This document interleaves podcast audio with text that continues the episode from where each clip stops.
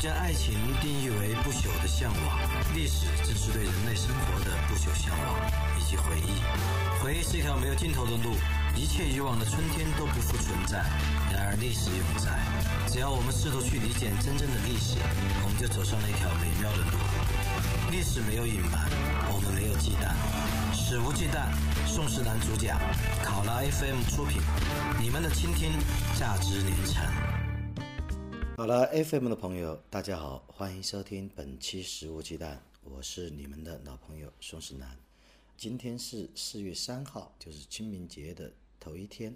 我在我的老家德山，阳光灿烂，春光明媚，让我想起我的一位老朋友，当然呢，已经去世一千多年了。秋池写的一段话：“暮春三月，江南草长，杂花生树，群莺乱飞。这样的季节，确实是让一个人处于充满激情。”和充满张力的一个时光。不过呢，在这样一个春天，却传出了跟春天有为的一则不大不小的性丑闻。注意哦，我用的是性丑闻来形容这则事件。这则事件呢，是来自于两个所谓的明星包贝尔和包文婧的婚礼。恕我直言，我对包贝尔和包文婧呢，之前确实是从来没听说过。如果不是因为这个新闻的话，当然呢，我自己对娱乐界本来也不是很关心，这方面的知识也有所欠缺。像我经常会以为，比如说小鲜肉鹿晗，我一直以为他是 TFBOYS 的。我的学生向我指出，导师他不是 TFBOYS 的，才发现哦，我在这方面的知识相当的贫瘠。好，我们说回来，这一则我定义为性丑闻的事情是怎么回事呢？是在包贝尔和包文婧在巴厘岛的婚礼上，伴娘柳岩差点被几个伴郎扔进水里。这个事件呢，是被网友在微博晒出现场视频而揭发出来的。包贝尔婚礼上，柳岩是伴娘，身材火爆，结果被其他几个男伴郎呢，差点到水里。还好，我们的花木兰贾玲出手相救，力大锤成。把抱着柳岩的男人们推开了。这个网友呢，还是有点气愤。他说：“结婚是个喜庆的事，但能不能别这么过分？”于是这事儿一下炸开了。这几天微博热搜的关键词，好多都跟柳岩伴郎啊扔进水里啊这些有关。而其中呢，杜海涛和韩庚作为当时闹腾的最厉害的伴郎，也上了热搜。作为回应呢，杜海涛先发了两个字的微博骂人，接着又在另外一个社交平台上面发了一个写着 MLGB 的。这样的字样的衣服来表示愤怒，这个反应呢是相当的愚蠢和素质低。他这个 M L G B 大家都知道就是骂娘嘛，骂了个逼，就是说五个伴郎都扔了，你们把我调出来干嘛？这杜海涛呢对这个世界没有任何出于自身的反思，反而对网民进行一个谩骂的挑衅，这个是一个非常糟糕的事情。而韩庚呢稍微情商高一点点，他没有正面回应，但天天发自拍，假装这个事儿不存在。其实呢，我自己是仔细看了晒出来的视频的。柳岩她本人肯定是不情愿的，并非是说大家就是在那个暧昧的气氛中玩一个游戏。作为肉蛋的柳岩，她全程都很享受，不是这样的。柳岩全程呢其实是真正的是恐慌的，她一边挣扎一边都发出了尖声的叫喊：“放开我，救命！”但是呢，她越挣扎越叫，好像伴郎们越兴奋，这让我们想起周星驰电影里面的场景：“你喊呀，你喊破喉咙都没有用啊！”伴郎们相当猥琐的继续发力。而后面贾玲呢挺身而出，贾玲这次表现的挺好的，我对贾玲印象不错。贾玲去帮柳岩的时候呢，柳岩就像捞到一根很粗壮的救命稻草一样，紧紧地搂着贾玲腰不放。从这些举动可以看出，柳岩是不愿意这样被闹的，因为大家都知道，她当时穿的是一个相对还是比较性感的低胸的抹胸的礼服，一旦被扔进水里，后果不堪设想。不是不堪设想，就是说会让一个女性她确实非常尴尬。因为会全身浸湿，然后旁边的猥琐男呢就大饱眼福，而他本人呢当然会处于一种接近于被羞辱的一个状态里面。那么为什么我定义为性丑闻呢？是一个性骚扰的丑闻。你违背女性的意志，强行接触她的身体，并想把她扔进水里，遍布堵进一步的身材的曲线，这当然是性骚扰。哪怕你以婚礼上面开玩笑、闹洞房或者闹婚礼的名义，仍然是性骚扰。柳岩这事儿出来之后，一开始的舆论居然好多是在挺伴郎而羞辱柳岩的，像比如说看到有个叫刘春的，前哪个电视台的一个台长还是执行台长，他认为批评伴郎的人们都是狗咬耗子多拿闲事，哦狗拿耗子多管闲事，别人自己爱闹的是一种风俗，又不是真正的性骚扰，你们闹什么闹？刘春还算说的是比较的老江湖了，还不算特别的过分。另外有个所谓的网络大 V 刘一手，这个家伙的价值观是反人类的。我也没怎么关注他，因为这个事件我查了一下资料，发现刘一手长期比如支持家暴、支持打媳妇儿。这一次关于柳岩的言论也非常的反人类。刘一手说：“他说柳岩表面上看身体很抗拒，但他内心肯定很享受，而且他这不还蹭了个头条啥的吗？细致的事件谁能说得清？哇，柳一手这样心理阴暗、价值观反人类的人，其实还蛮不少。”如果柳岩当时真的没有花木兰贾玲替父从军、锐身救朋友，很可能柳岩落水之后的头条是柳岩婚礼失身干嘛干嘛的，然后抢尽新郎风头。这别人还觉得柳岩是个性感婊、心机婊呢。你看婚礼穿那么性感，还故意的让人把她扔下去，曲线毕露，新娘风头抢光了，真是不择手段上头条呢。那对柳岩本人来说，才真的是百口莫辩，本来就是受害者了，然后在舆论中呢，还被指责为是有心机或者是不懂事。这才真的是双重的冤枉和羞辱。其实呢，柳岩大家都知道，她出道就以性感为特质，很多场合她受到的性骚扰其实并不少了，而有时候甚至是通过电视转播出来的。像比如说，你就看到会有电视的节目截屏，各种男明星直接盯着他的胸部看，那个眼神是相当的猥琐，而且相当的理直气壮。在咱们这个国家的话，有很多男性的猥琐，猥琐到了理直气壮的地步，那真是加倍的猥琐。然后呢，有些语言也非常的恶心，比如有一次他的节目，一个男嘉宾就看着柳岩说：“如果我是牛人，那你就是牛奶。”他觉得自己很幽默，还哈哈的笑。我操，这个幽默没关系，这就是素质低，好不好？另外还有一个男嘉宾说：“哎，你就像刚洗完澡出来。”这种也是一个非常直接的、很直白的语言上的性骚扰，非常的低劣的。当然了，有人也指责柳岩说，比如像有一个影评人就说：“嘿，柳岩如果真的是不高兴，他本人在事后之后完全可以起身之后一巴掌扇过去啊。”你们现在认为伴郎的闹是不尊重女性，这完全就是小题大做嘛，而且是受迫害妄想症嘛。他的最主要的论据就是柳岩不高兴，他当时可以挣扎，挣扎完了之后起来可以打一巴掌。这一套话语，中国大陆的爷们儿还真是熟悉，女性朋友们也很熟悉，而且有很广泛的市场。就是说，只要你没有激烈的反抗，或者说你看上去没有尽你最大努力的反抗，那你就没有受到骚扰和伤害啊，因为你是愿意的，你内心深处藏着一颗被骚扰的心、被侵犯的心，谁叫你长得性感呢？这种其实是一个中世纪的价值观呐，这种道德审判其实是一种中世纪的价值观。为什么这么说呢？因为不知道朋友们知不知道，西方中世纪判强奸案，其中有一种非常奇葩的判决方式。就是说，当女方确实证明男性强奸她了之后，就要当庭赔给女性一笔钱。不要以为就到此为止了，不要以为这个姑娘就拿着这笔钱回去养伤啊，或者是慢慢的平复了。他赔给女性一笔钱之后，回头还会安排让这个被指控的强奸犯去找被他强奸的女性去抢劫她，把女性手中的赔款去抢回来。如果这个钱抢不回来，就证明女性没有尽力保护自己的贞操，女性就要以通奸罪还受罚。赔了钱之后，女性就处于两难了。如果这个强奸犯这个傻逼去把他的钱抢回来，那么女性证明自己是努力保护了自己的贞操了，但是他的钱就也没了。如果这个钱抢不回来，反而证明女性在当时被侵犯的时候没有努力保护自己的钱，比保护自己的贞操更来劲，那么你当时的强奸就成立了，你是通奸。哇，你看看这种判决方式，无论这个女方最后是保护到了自己的赔偿款，还是没能保护到自己的赔偿款。她都处于绝对弱势、被羞辱和损害的地位。回到今天呢，那么无论柳岩当时是否是亲力挣扎，她也处于一个两难。比如，如在婚礼上他亲力挣扎，甚至出手打男嘉宾、打男伴郎，那么就说他不懂事啊，没风度，开不起玩笑。哎，如果他没有掌锅，没有打这个男伴郎的耳光，那么说你没有充分的去保护自己的贞操，哎，你愿意被骚扰，这种。审判方式呢？其实按照西方的现在流行的一个语言，就叫做是荡妇羞辱。什么意思呢？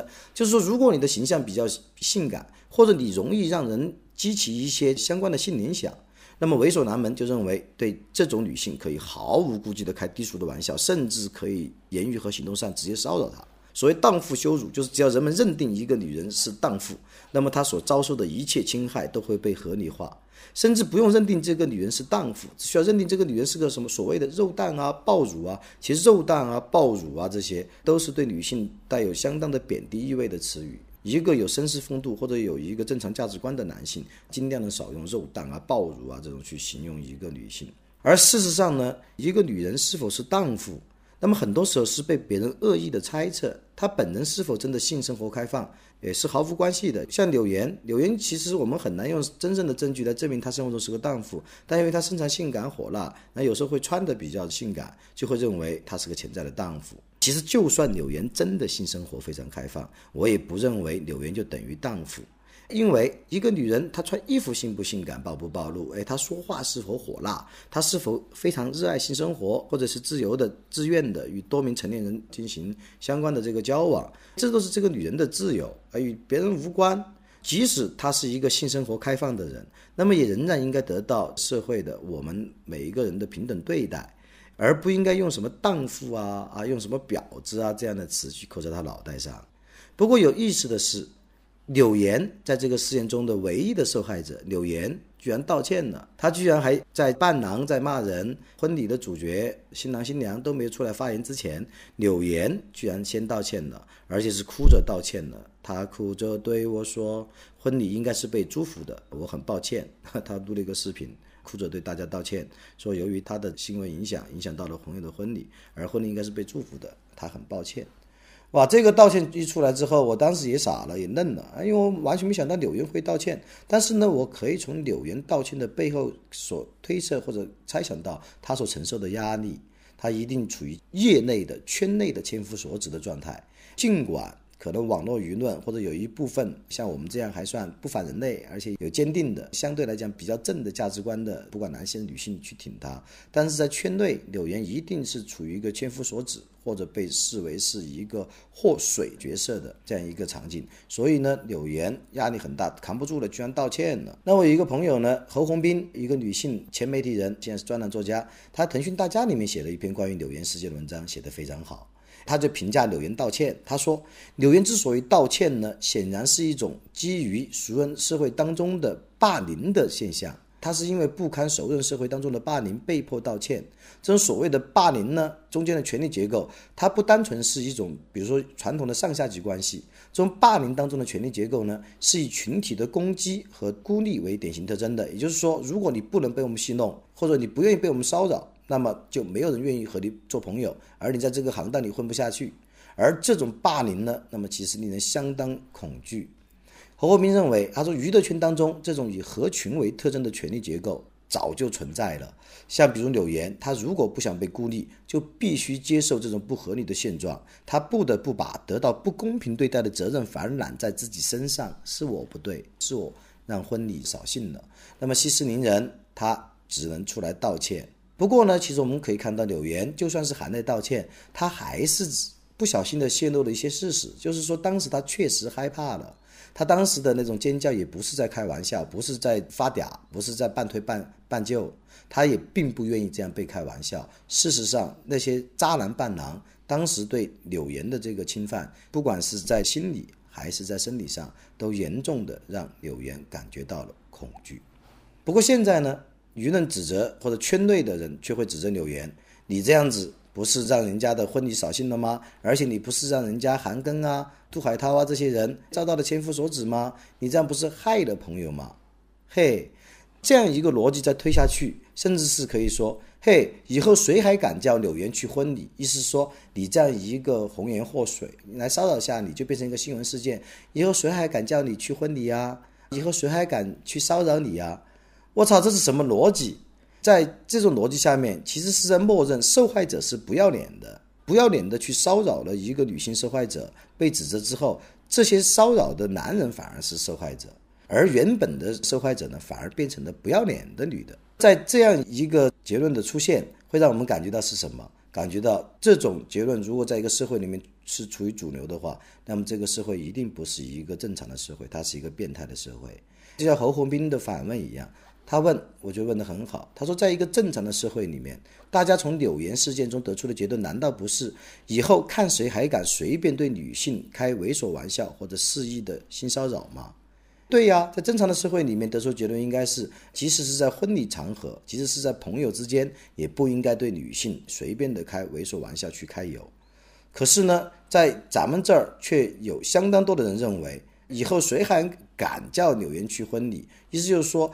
跟他开这种猥琐的玩笑会付出代价，这种代价并不是伦理上面的忏悔或者遭受谴责，而是因为害怕舆论的引爆，所以导致开猥琐玩笑的人处于风波之中，而柳岩呢，就从此有可能会被孤立，甚至会被指责。哇，这都是什么事儿呢？我们来想一想。好了，那么说到道歉呢，柳岩先道歉之后，婚礼的主角新郎包贝尔也道歉了，但他的道歉呢，实在是相当奇葩。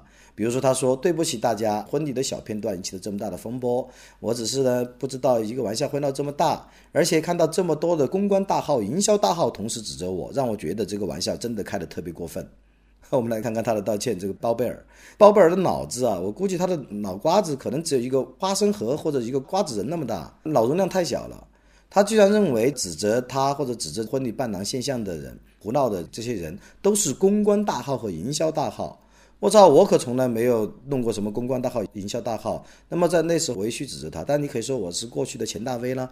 那么我也认识一些好朋友啊，也在指责啊，比如说一些网红啊，比如说像罗贝贝啊，比如像王武士啊，他们都不算什么公关大号、营销大号吧，也都同时在指责这个婚礼事件。那么这包贝尔不但是将指责他的人都称作是公关大号和营销大号，这个是非常的愚蠢。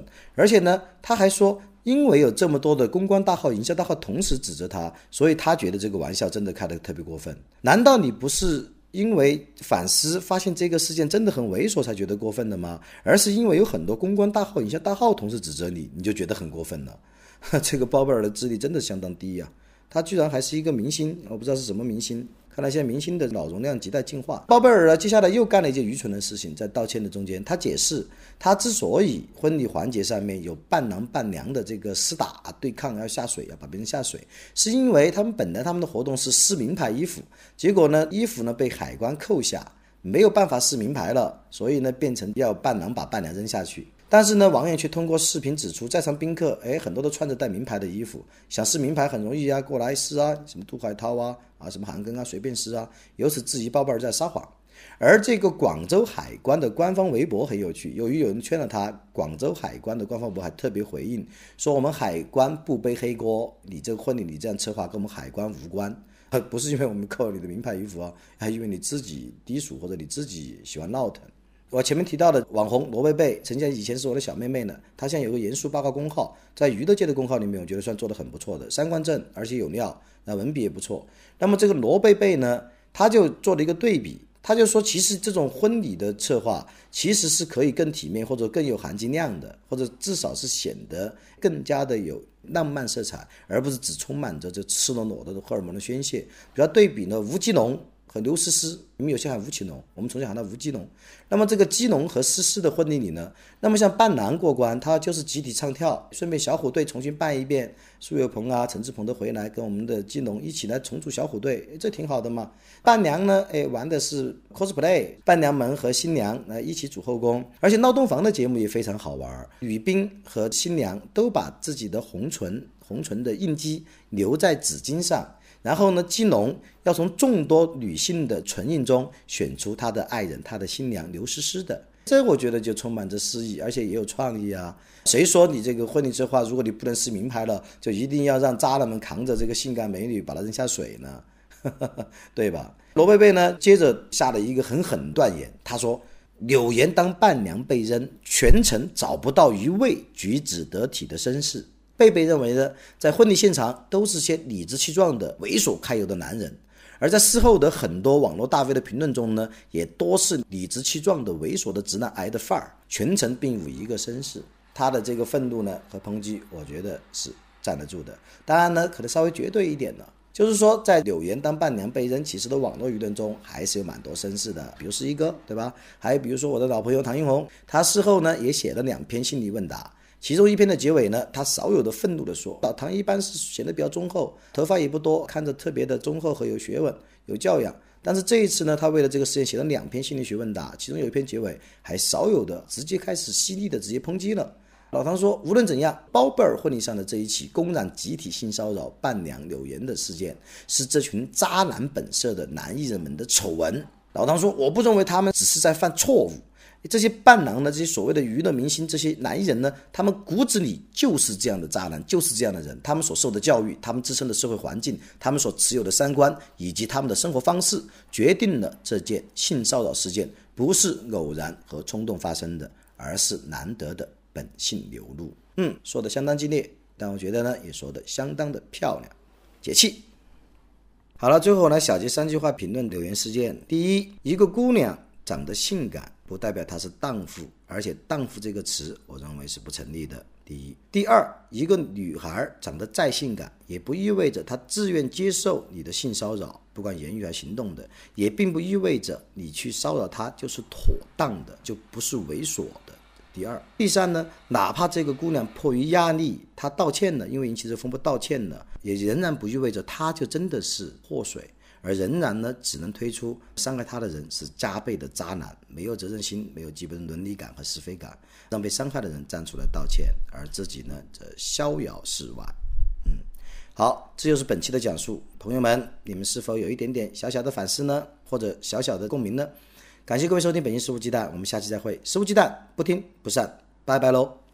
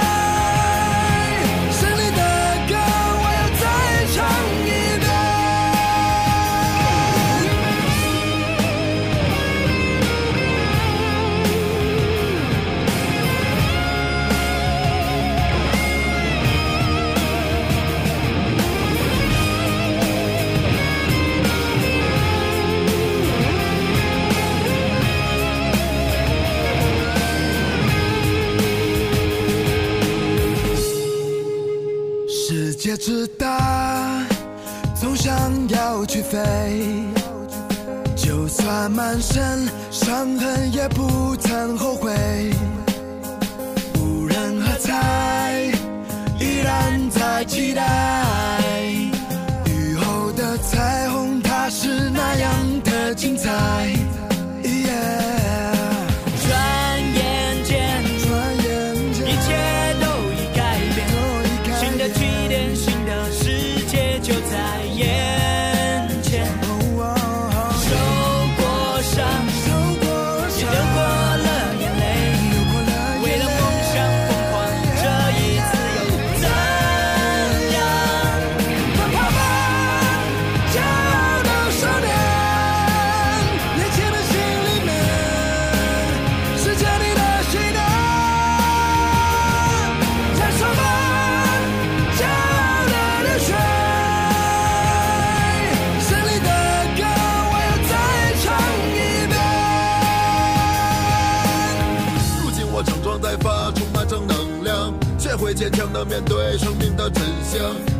失败不是用结果去衡量，挫折和磨难只会让我变得更强。经受过屈辱和嘲笑，那又怎样？胜利的使命仍然背负在我身上。年轻的旋律多么自由而奔放，放飞你的心，勇敢大声唱。